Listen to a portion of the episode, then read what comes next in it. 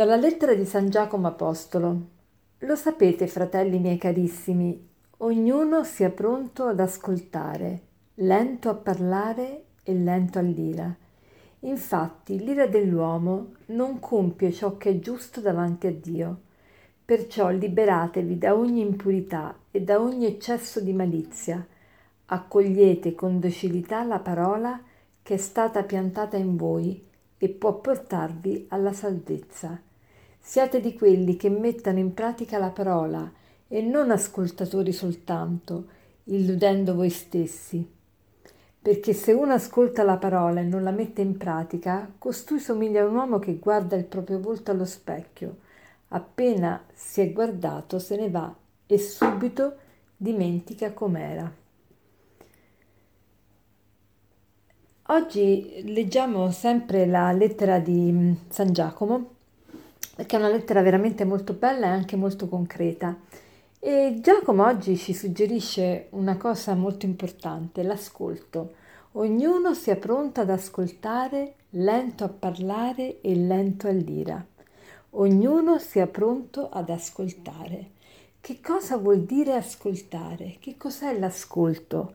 Siamo capaci veramente di ascoltare?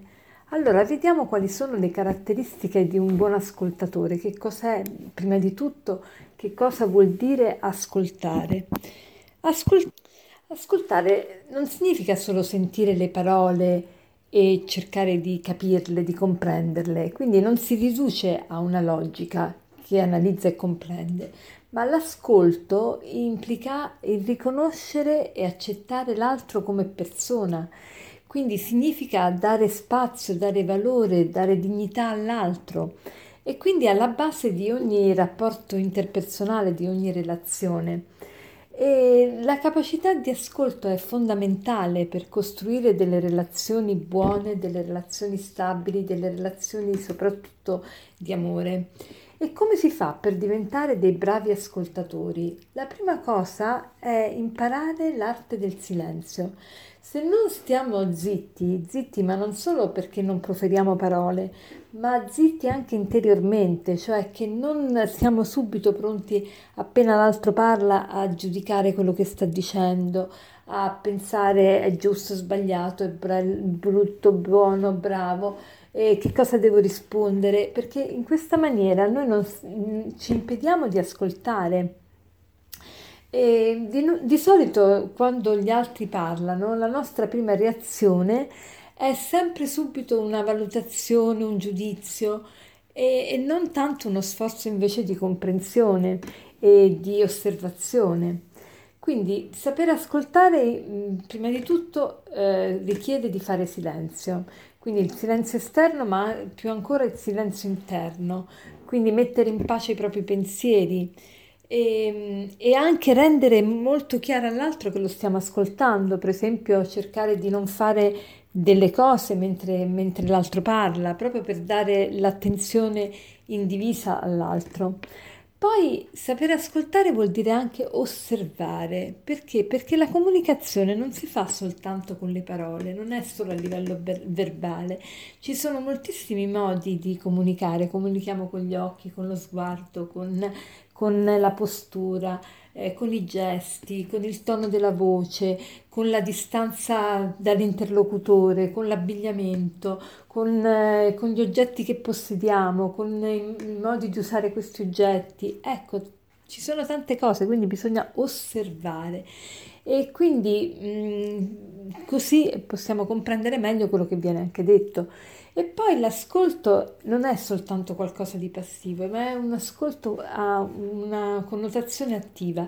Che cosa vuol dire l'ascolto attivo?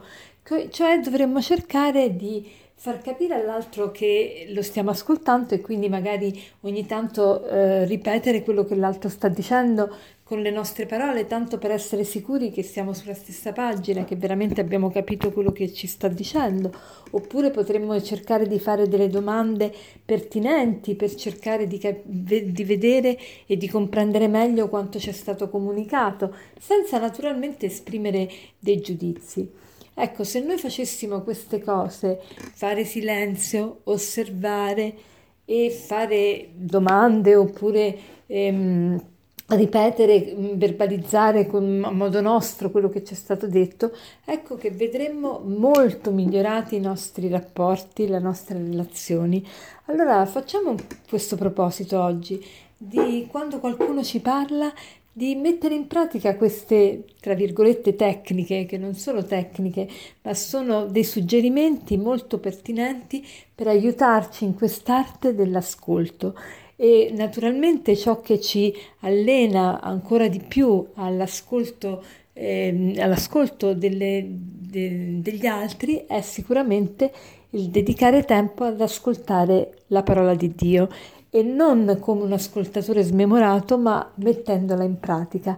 Allora cerchiamo oggi di farci veramente eh, parlare da questa parola, di farci scavare dentro da questa parola che stiamo ascoltando da San Giacomo e, e, e cerchiamo appunto di mettere in pratica questa arte dell'ascolto.